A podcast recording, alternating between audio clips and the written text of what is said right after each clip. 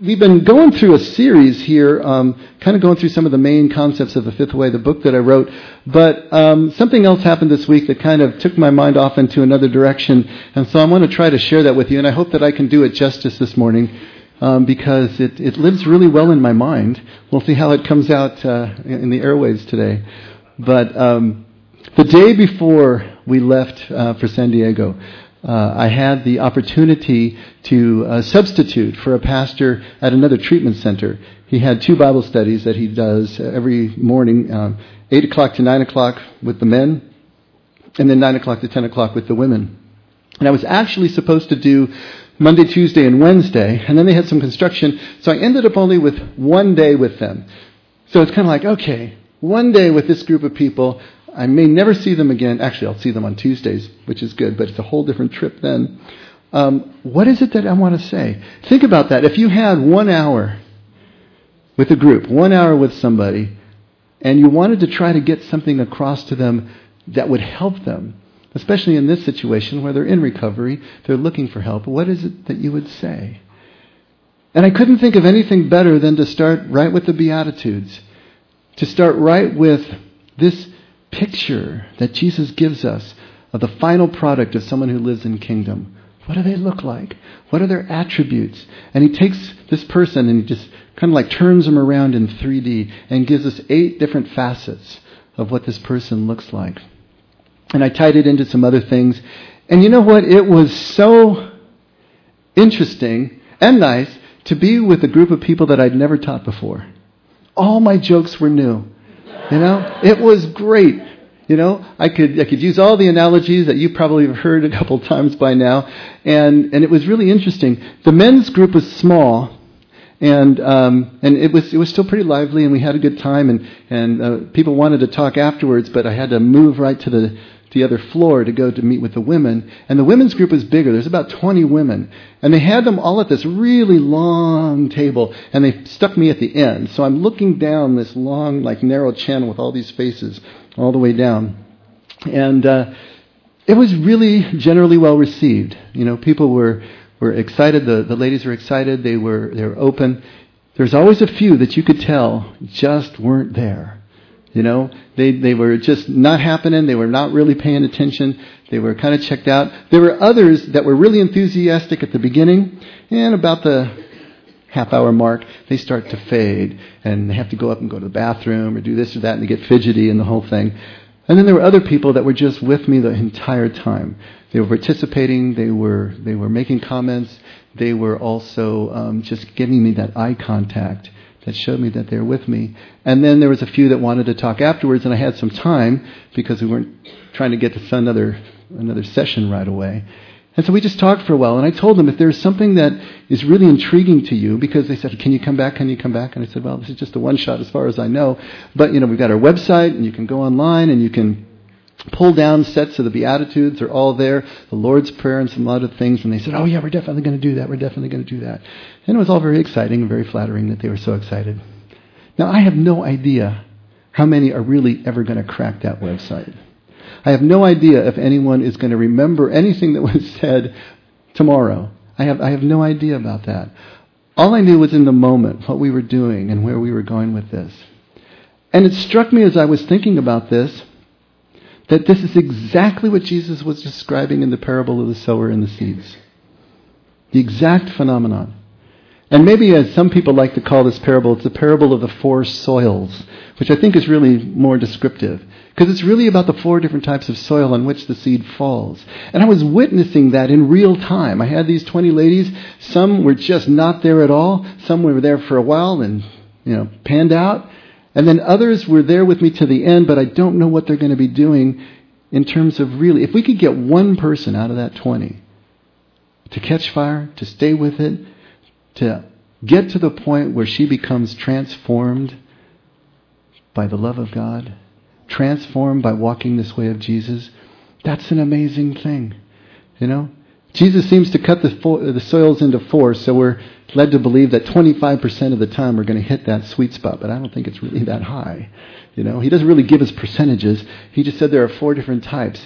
And I wanted to kind of go through this parable because as we start this new year, I think it's got something to tell us. It's got somewhere we can go to start to understand what it is that we can do and how we can live in a different maybe attitude or, no, or notion or take that we can have on our walk that can help us so that this time next year we're at a different place.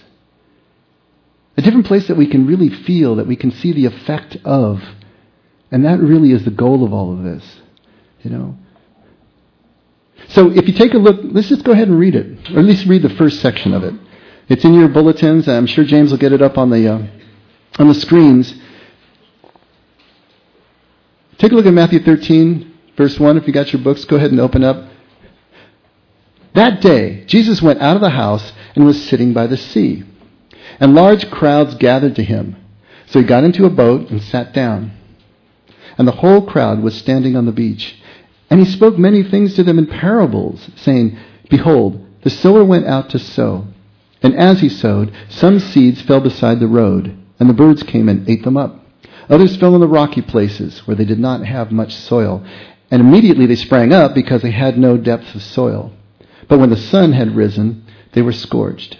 And because they had no root, they withered away. Others fell among the thorns, and the thorns came up and choked them out. And others fell on the good soil and yielded a crop. Some a hundredfold, some sixty, and some thirty. And then he says this lovely phrase that he repeats over and over through the Gospels He who has ears, let him hear. This is Jesus' call. This is his way. This is an Aramaic phrase, an Aramaic idiom, a Hebrew idiom. You know, listen up. You know, pay attention here. Something really important has happened. Sometimes I say you got to put this one on your refrigerator. You know, same sort of thing. Take note. Mark this.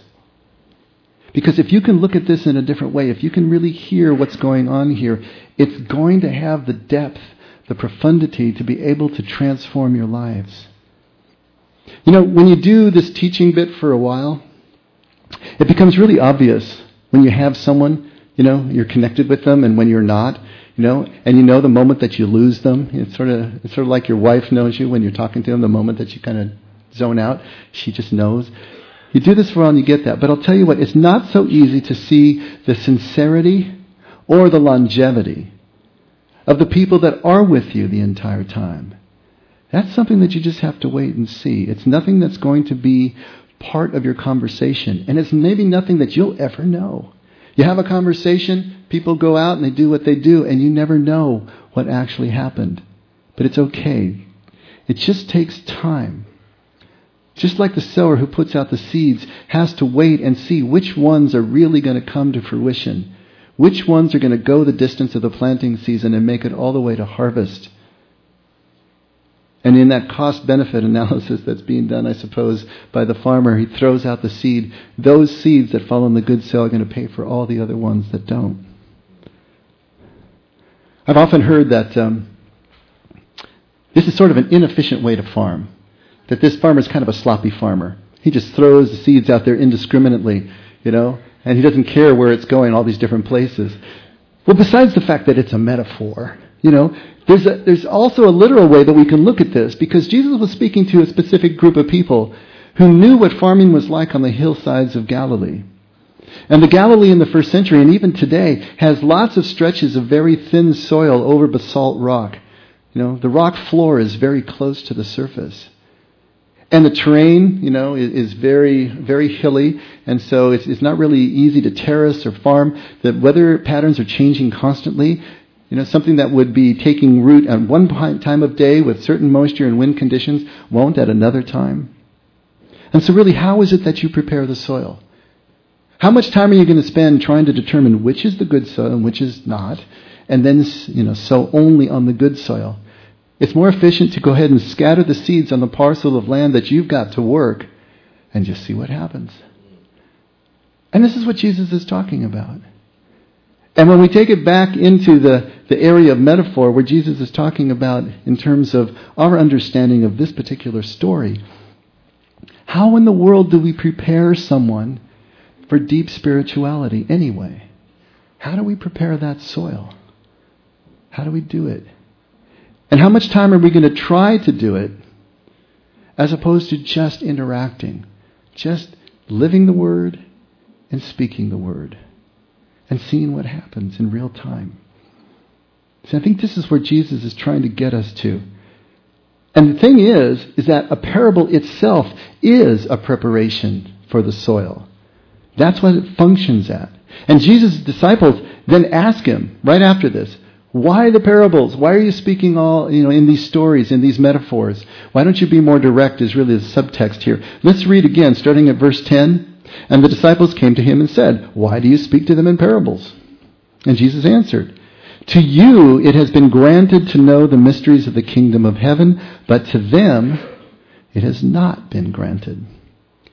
For whoever has, to him more shall be given and he will have an abundance. But whoever does not have, even what he has, shall be taken away from him. Therefore I speak to them in parables, because while seeing they do not see, and while hearing they do not hear, nor do they understand. Pretty tough saying of Jesus. We're going to have to look at this in a second. In their case, the prophecy of Isaiah is being fulfilled, which says, You will keep on hearing, but will not understand. You will keep on seeing, but will not perceive. For the heart of this people has become dull.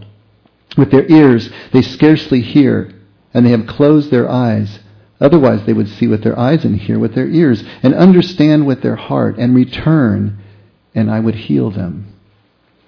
But blessed are your eyes, Jesus says to his followers, because they see, and your ears because they hear. For truly I say to you, that many prophets and righteous men desired to see what you see, and did not see it, and to hear what you hear, and did not hear it.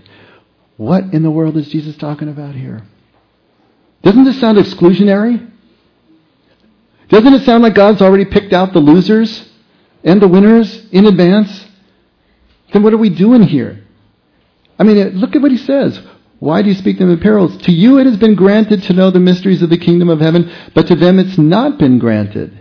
And what about this? Whoever has, to him more will be given, and whoever does not have, even what he has will be taken away. Where is Jesus going with this? See, it's so difficult for us to understand phrases like this because they come to us from a different context, a different language, a different worldview. We've talked in here about idiomatic expressions. And just to refresh, an idiom, an idiomatic phrase, is a phrase that you cannot deduce the definition of, the meaning of, by simply summing the definitions of the words in the phrase. It doesn't work. It's like it's raining cats and dogs. We know what that means. But to someone outside our culture, or if they dug up your notebook 2,000 years from now, you know, what is that person going to be imagining from that phrase? Quadrupeds falling from the sky, right? It's because it, you can't get the meaning from the words themselves. Hebrew uh, is like that. Aramaic is like that. Every language is like that. And so we have to know what these idioms mean. And if you look at the, not just the canonical Gospels, and not just the canon of the Bible itself, but if you look at all of the ancient literature uh, that Judaism has produced, you start to see these patterns of speech and understand what they mean. And scholars have done this. They're the ones who get down into the weeds and spend years just researching all of this. And they find that there is an idiomatic style in Hebrew. Now, see if you can get this. To present results or consequences as purpose. You See what I'm saying? To present the results or the consequences of something as the purpose that God has. But it's just a style, it's an idiomatic style. It's a form of hyperbole. You know what hyperbole is? It's an exaggeration to make a rhetorical point, so you really exaggerate the point to really drive the point home. Jesus uses hyperbole all the time, this giant language that he uses. And the Hebrews do it too. So take a look. To you it has been granted to know the mysteries of the kingdom of heaven, but to them it has not been granted. You know, maybe one of my favorite ones of these is when Jesus tells us that if you forgive your brother and sister, then your Father in heaven will forgive you. But if you don't forgive your brother and sister, then neither will your Father in heaven forgive you. Okay? Now it sounds like forgiveness is conditional. Acceptance and love is conditional again. But we've been told over and over again that it's not. That grace is a free gift so that none may boast. So what's going on here? Is it about our performance? God's acceptance based on performance or not? This is one of those moments, one of those phrases where the result is presented as a purpose. It makes God look like He's the doer, He's the actor, He's the one who is granting or withholding. But the truth is, the sense of this is, if you forgive your brother and your sister, then you're already forgiven. Because forgiveness to the Jew is about freedom. And the freeing of all of that resentment and bitterness, all of that stuff that enslaves us and keeps our minds going, is the forgiveness. And we will never, ever experience that until we have let go, which is the forgiveness. God doesn't do it to us, we do it to ourselves. God doesn't even grant it to us, we grant it to ourselves. Notice that Jesus never says, I forgive you. He says, You have been forgiven. Your faith has made you well. Because the truth of the matter is, we are always forgiven. That is God's eternal posture because He is love and is forgiveness. Do you see how this works? Let me try another one. Many are called, but few are chosen. All right? Now that sounds like God has already picked out the winners and losers. Many are called, but He's only going to choose a few. Once again, the result is being presented as a purpose. The truth of the matter and the truth of uh, the sense of this saying is many are called, but few choose to be chosen. You get how that is? We are the actor. We are the doer. The result is the consequence of our actions, not God's, because He's always in the pouring out position. He never withholds. So take a look at this again. To you it has been granted to know the mysteries of the kingdom of heaven, but to them it has not been granted. Sounds like God is withholding. But what's the real sense of this? His followers were the ones with the ears to hear. His followers were the ones with the desire to drop everything that they had at the shore and follow him. That's why it was granted because they followed the free gift that was being offered to everyone indiscriminately. To anyone to whom it has not been granted is because they didn't pick it up. They didn't have the ears to hear. They weren't ready for whatever reason. And maybe it wasn't through no fault of their own. Maybe they were traumatized as a kid and they just can't trust anybody right now. We see that all the time. Maybe they were taught something so rigidly that nothing else can seep in right now. They're just not ready. That brain is so hard packed, nothing gets through. It just bounces right off and the birds come and take it away. But the truth of the matter is, is that we do the granting or the not granting because Jesus is calling everyone. The Father is calling everyone. So this one, for whoever has, more shall be given, but whoever does not have, even what he has shall be taken away. Again, it's not being done to this person. It's not being done to us. We do it to ourselves. It's just a depiction of the way life is. When we find genuine meaning and purpose in life, whatever we have is multiplied. Don't you, don't you feel that yourselves? When you find meaning in something, even if it's something that is pleasurable anyway, it just multiplies. It just, I love playing music. But when I play music in a setting like this, and I really find the connection with my God, the experience of playing music, more is given. But if we don't find that meaning and purpose, have you seen people just wither on the vine and just completely lose their way, their direction, their zest, or their zeal for life? To become pessimistic? To become people that you can hardly stand to be around? Because even what they did have was taken away because they weren't able to move into this spiritual place and find the true meaning of life. God doesn't do this to us, we do it to ourselves. And it's so important to understand. Jesus is not being exclusionary here. He's just showing us life as it is. This is the way it is. So what's the point with the parables? You know? The parables and it's interesting, maybe just to, to take a look at what parable means. Because in Hebrew, a parable can mean the story. It actually means an extension of something, to extend something, to move it beyond. So the story extends and moves out beyond just a straight explanation. Maybe that's a way to understand it. And it extends out and it provides a covering for something. So this word, this parable, can mean parable as we understand that term. It can also mean a riddle. So here's the interesting thing about parables. They can uncover and communicate truth, or they can cover it over and hide it at the same time. It can be revealed and it can be hidden. Now, why is that? Because the real deep truths of life cannot be understood directly through your brains.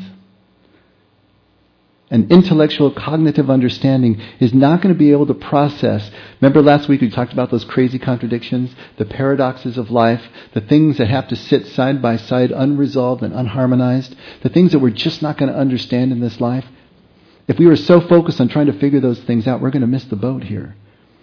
The parable presents those kinds of paradoxes, those kinds of non-linear storylines and sequences that we can't process the way we normally do. And so sometimes the parable is illuminating something, giving you an immersive experience to allow you to move in. And sometimes it's just messing with your head. And that's the whole point. Because if it can re- erase preconceptions that are blocking your growth, in other words, the things you think you know that are now just in the way, maybe they served a purpose 20 years ago, but they've long outlived their usefulness. Now they're just standing in your way.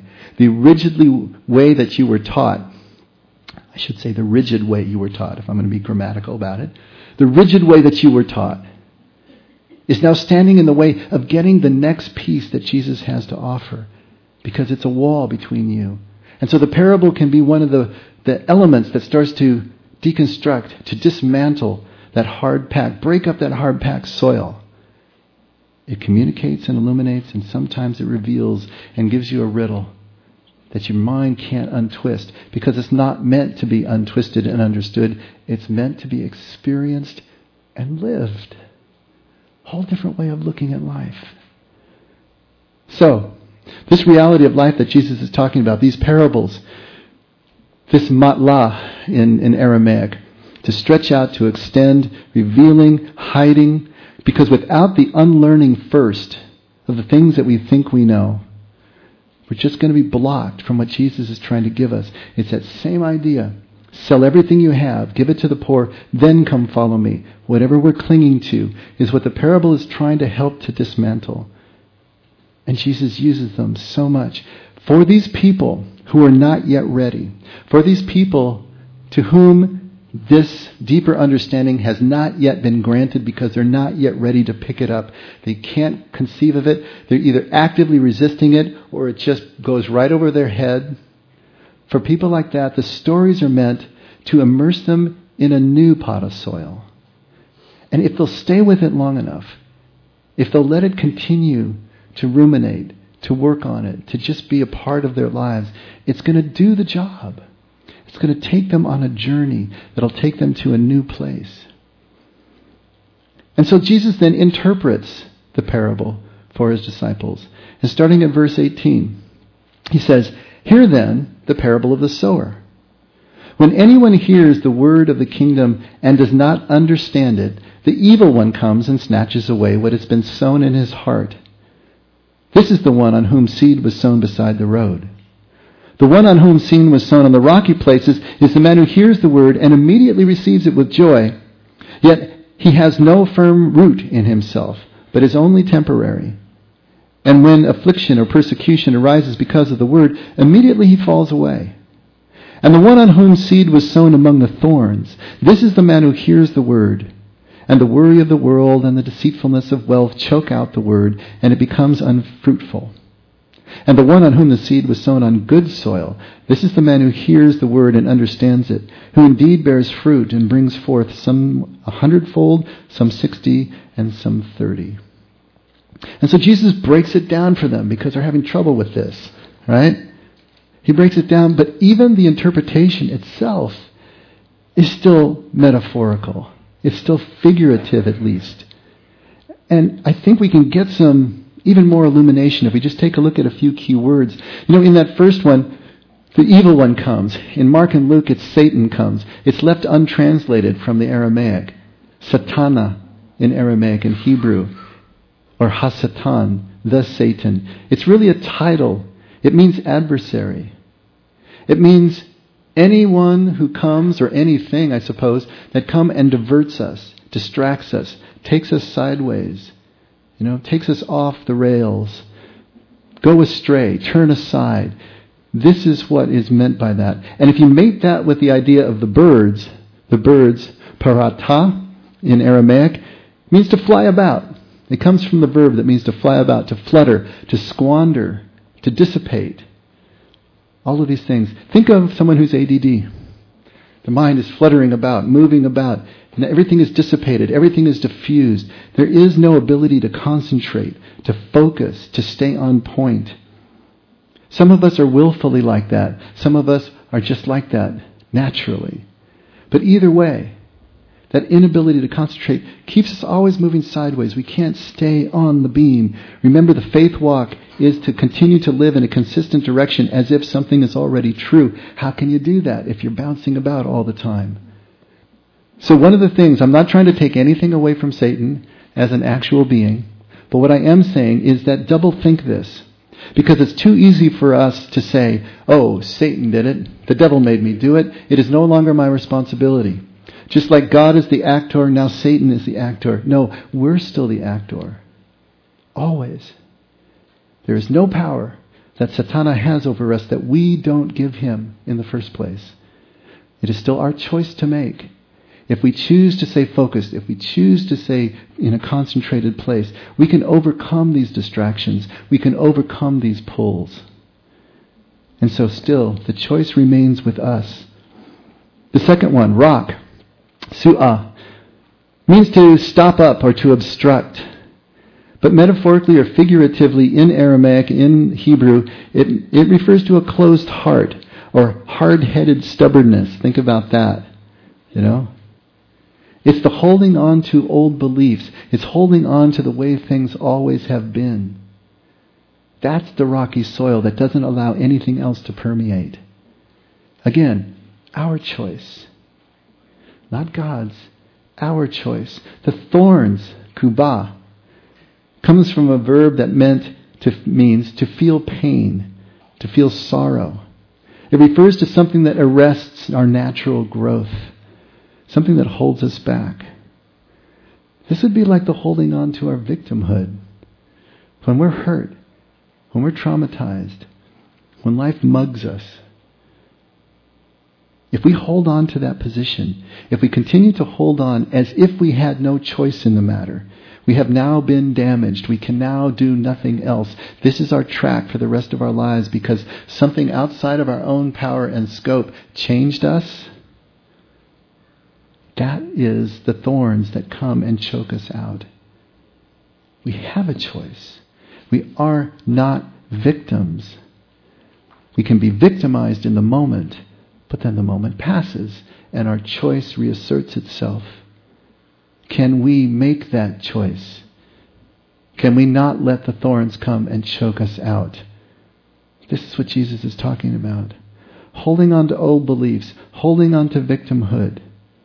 You know, these are choices that we can make. They are not being done to us. Now, all of you are here by choice, right? And some of you keep coming back week after week. Amazing. It's great. so, we would assume then that you all are the good soil, right? You have ears to hear, yes? Because you're coming back. You're here by choice. I think I'd like to say that probably the greatest disservice to this parable has been the interpretation that it's about believers and unbelievers that it's sort of binary. It's either on or it's off. The first three bad soils are the unbelievers, the ones who just don't make it, the ones who don't get in. And the good soil is the, the believers, the people who are now saved. You know, we have that simple kind of view in things. And it sets up this sort of us and them sort of scenario. You know, yeah, we're the good soil. What's the matter with all you people out there? You know, and we make that with the narrow way and the gate, which is also misinterpreted so often, and we can get off on a totally wrong, wrong tangent here. I want to submit to you that this parable is not just about different types of people, although it can be that. But it's also about the different parts of ourselves. You see? In recovery, there's a concept about the interior, the internal committee. Lenny likes to use that phrase a lot. He always talks about his committee as talking to him. What's he talking about when he says that? You know? It's kind of like that uh, you got the little devil on this shoulder and the little angel on this shoulder, and they're talking to you, and you're trying to decide what to do, and the pros and cons are going on. You know, it's, it's that idea that the Hebrews had themselves that there is an internal community as well as an external community.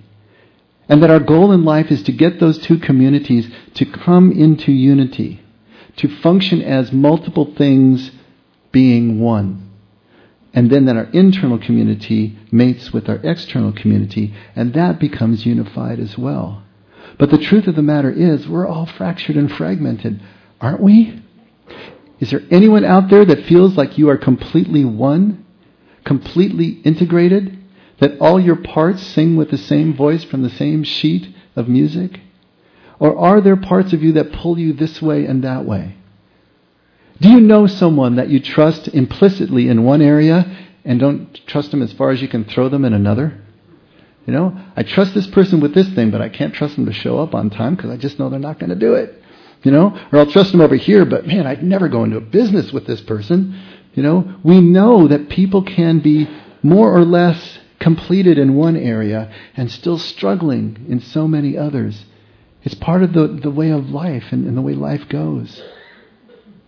It's this understanding that tells us that inside ourselves are all four soils at once, simultaneously, acting on our lives. Now, I can't tell you how long it took me to wrestle with these kinds of concepts when I first started. I would think that I had something. I would think I really had put a stake through the heart of this one thing, you know, but something else is popping up over here, kind of like a balloon. You squeeze it here and it pops out there. squeeze it there, it pops out there. What about Paul? Romans 7. Remember his rant?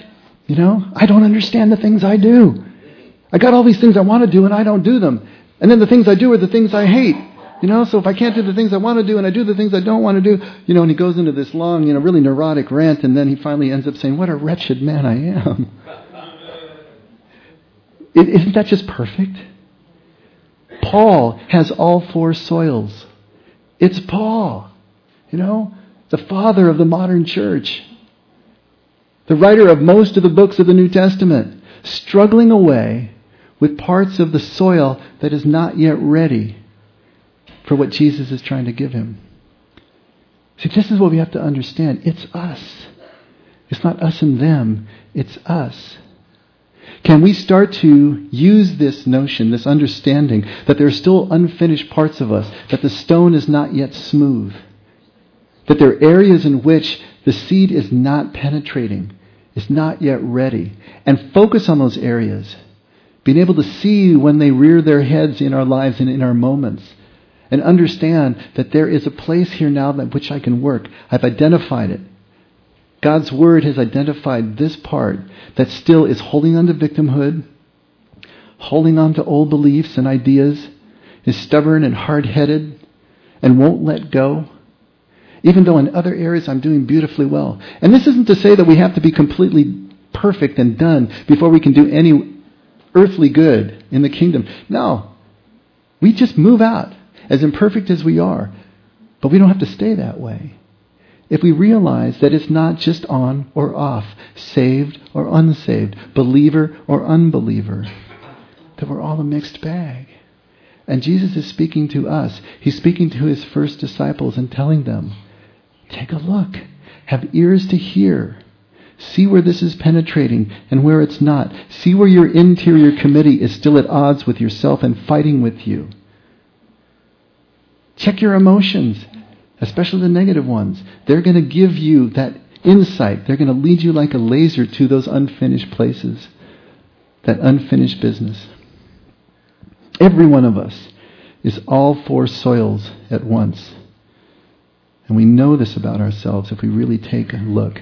We've got these strongholds these beaten down paths, hard packed soil and rocks and thorns, stone is not yet smooth.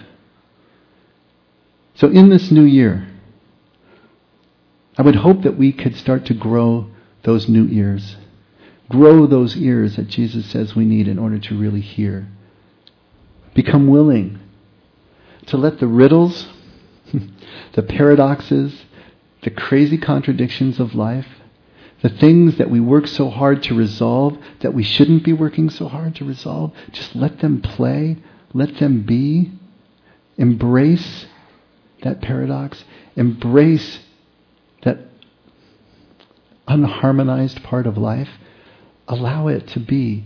Allow ourselves not to have to have everything figured out, to be, to play in that unknown, and begin to develop the trust in the face of the unknown, in the face of the lack of clarity. Because once we can do that, everything changes. If we can begin to trust without the clarity, without the knowledge, without the sense of a risk free decision, choice, environment, circumstance, now we are entering into the realm of Talia, of the child that Jesus said is prerequisite to living in kingdom.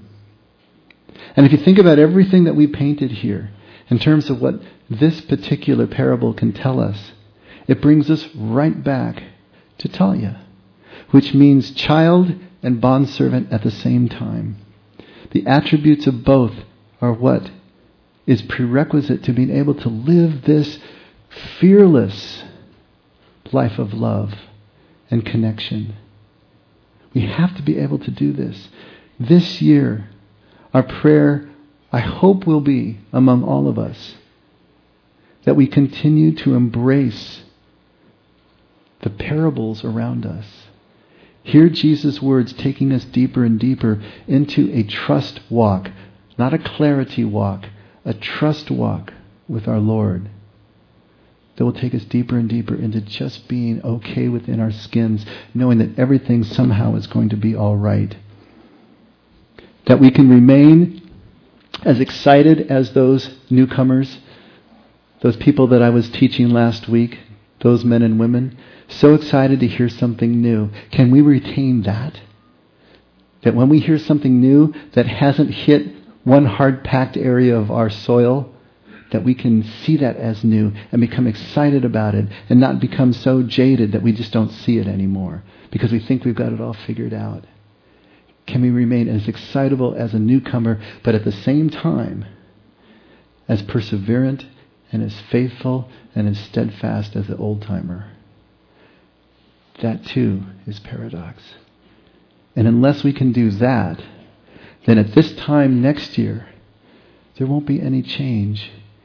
There won't be any new effect of our lives in the people around us and our own attitudes and ability to enjoy the ride of our lives. So that's the prayer. Father, take us there. Let's pray.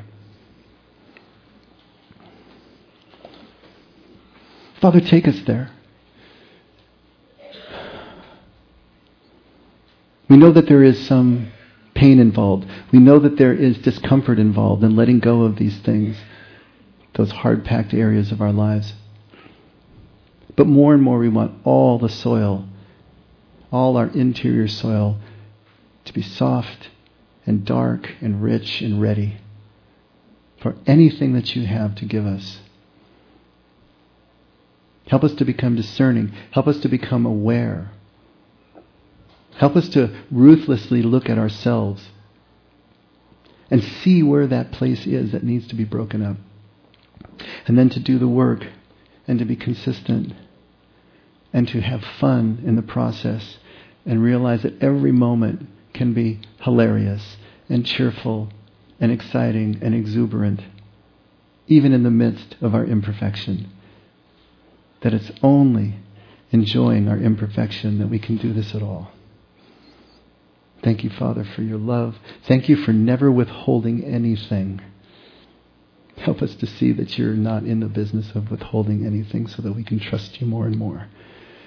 And we love you and thank you for this new year and everyone in it. And we pray this in Jesus' name. Amen. Let's all stand.